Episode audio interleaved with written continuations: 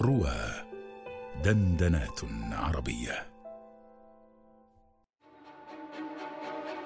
أيحق لمجوسي مثلي أن يدخل في دينكم؟ نعم بل ومرحبا بك من خلقني؟ الله ستأتي معي إلى قصر مولانا كسرى كي تقبل قدميه وتعطي له فروض الطاعة مالي ولكسرى يا أبتي وكيف تتخذ قرارا في شأني دون الرجوع إليه؟ لقد علمت أنك تتردد على كنيسة النصارى وأنك تراسل رهبانهم.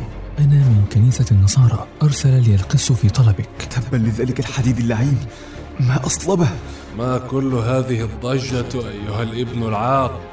هبني ذلك الصوت الذي بشرني ببشارة الخير. القافلة تستعد للخروج في الليل. من أنت؟ فاحملوني على أي راحلة أو دعوني. دعوني في سبيلي أقتفي أثركم. فسر معنا تصل حيث تريد.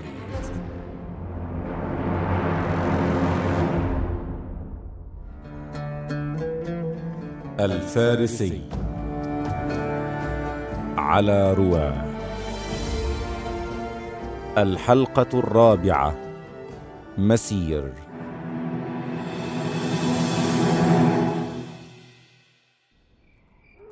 كم بقي لنا من مسير إلى بيت المقدس؟ مسير نصف يوم لاح الفجر فجر ماذا؟ فجر الحق الذي انتظرت انقشاع الغيوم كي أراه قل لي من أفضل أهل دينكم في بيت المقدس؟ الأسقف في الكنيسة وهل أستطيع الاختلاف إليه؟ أم إن الأمر شاق؟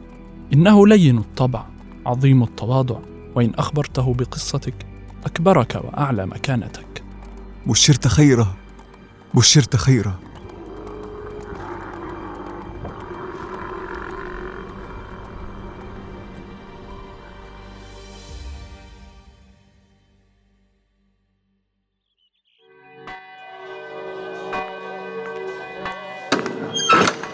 تفضل يا بني. ما بك تقدم خطوة وتعود خطوات هكذا. بل أنا مقبل لا أدبر. ولو دريت ما حل بي حتى آتيك إلى هنا لهالك الأمر.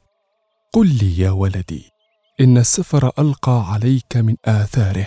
ما ألقى؟ إنني ابن كبير الدهقان أصفهان مرسلان بن يهبودان. ربيت على تقديس النار. رأت عيناي الدنيا في لهبها. وقد تركت كل ما كان لي من مكانة هناك. وما كان يعد لي من منصب عند كسرى نفسه وأتيت إلى هنا بعد السجن والوبال. وما الذي أتى بك؟ أبحث عن خالقي. لم أره في تلك النار التي لا تملك لنفسها النفع إن نفد وقودها أو نمنا نحن عنها. إني أبحث عمن لا ينام حين ننام. فلما عسر علي السعي وبعدت الحيلة أنبأني قس الكنيسة هناك. أنني أستطيع دخول دينكم مرحبا بي وأنا المجوسي. فساقتني الأقدار إليك هاهنا بعد عناء طويل. فقل لي اذا ماذا تبتغي؟ إني قد رغبت في هذا الدين وأحببت أن أكون معك أخدمك في كنيستك وأتعلم منك وأصلي معك. وما أدراك أن ديننا؟ هو الصواب. قيل لي إنكم تدينون بدين لا أكاسرة فيه تدعي نسبها للآلهة ولا نار توقد كي تكلأ معية الآلهة أرض أقوامكم وهذا لعمري لحق أعرفه وأنا أبحث عن خالقي. فأنا هنا حتى يهتدي فؤادي أو أذهب في طلب الحق أينما طلب. فادخل يا بني. لن أدخر عليك من العلم شيئا ولكن لا تغادر الكنيسة أبدا. أمرك يا سيدي أمرك.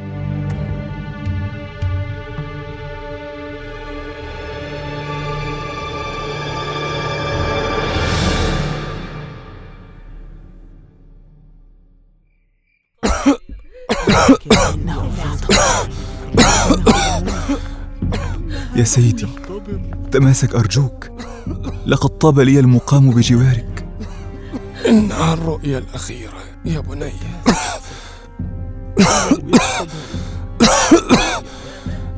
انها الرؤيه الأخيرة.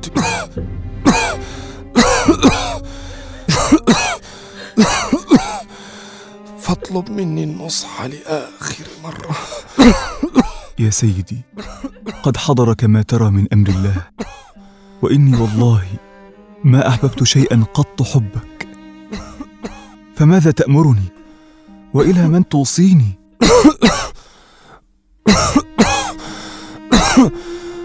يا بني والله والله ما أعلمه إلا رجلا إلا رجلا بالموصل. فأته فإنك يا بني ستجده على مثل حالي.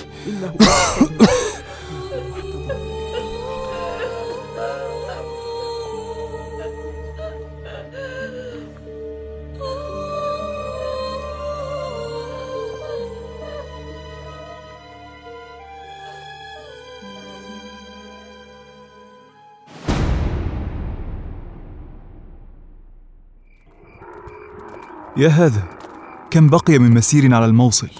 مسير يوم. إن أسقف بيت المقدس أوصى بي إليك. قد حضرك من أمر الله ما ترى فإلى من توصي بي؟ وما تأمرني به؟ والله ما أعلم أي بني إلا رجلا بنصيبين كم تبقى من مسير على المصيبين مسير نصف يوم. إن رجلا صالحا بالموصل هداني إليه أسقف بيت المقدس أوصى بي إليك وقد جئت إليك طالبا الحق فإلى من توصي بي أو ما تأمرني به؟ هناك دير في عمورية فيه راهب صالح عنده الكثير من الأسرار التي حوتها الكتب والتي لا يعرفها إلا الخاصة من الرهبان وسوف أعطيك خطابا له. وأوصيه بك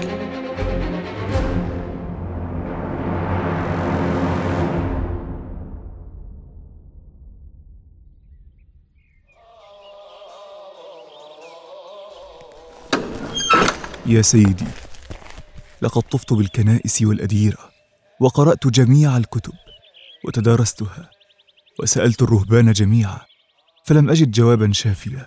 يا بوذغشان إنك لست وحدك الذي واجه هذه الحيرة.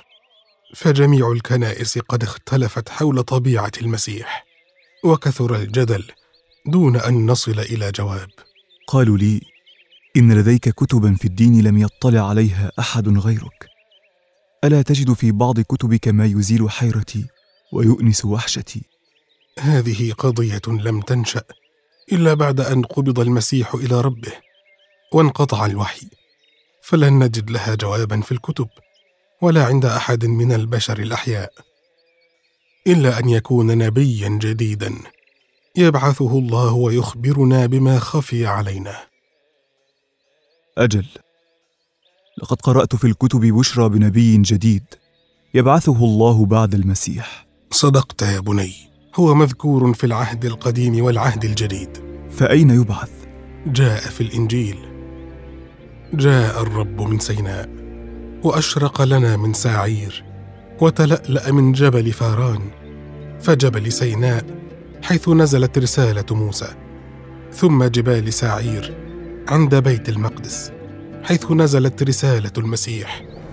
أما الرسالة القادمة تكون في جبال فاران. فأين تقع جبال فاران؟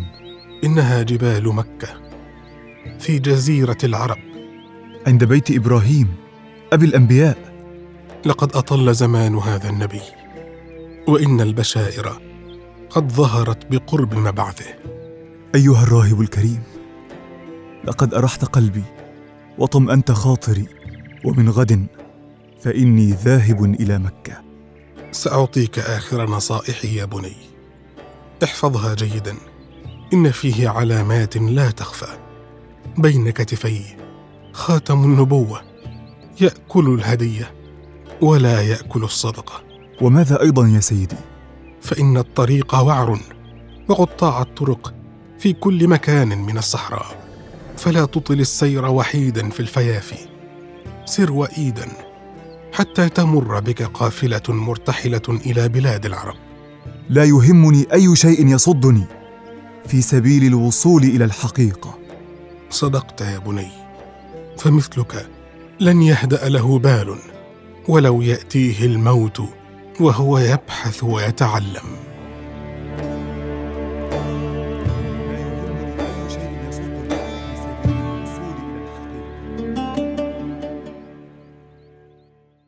قام بأداء الأدوار في الحلقة محمد توفيق مصطفى لولح عبد الرحمن المكي أحمد أبو النصر. أحمد عادل يوسف لولح.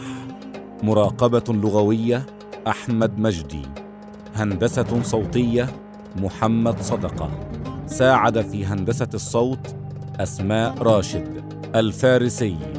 عن مسرحية للدكتور أحمد شوقي الفنجري. سيناريو وحوار وإخراج أحمد مجدي.